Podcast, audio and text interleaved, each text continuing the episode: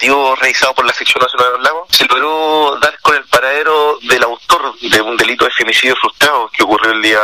12 de julio del, presente año, donde la pareja y, conviviente de este imputado fue atacada por el sujeto provocando alrededor de nueve puñaladas en la parte del toro de su cuerpo, lo que lo dejó con riesgo vital a la víctima. Tras diversas diligencias investigativas que se realizó por parte de la sección, se logró la detención en el- la población 22 de mayo, lugar donde estaba siendo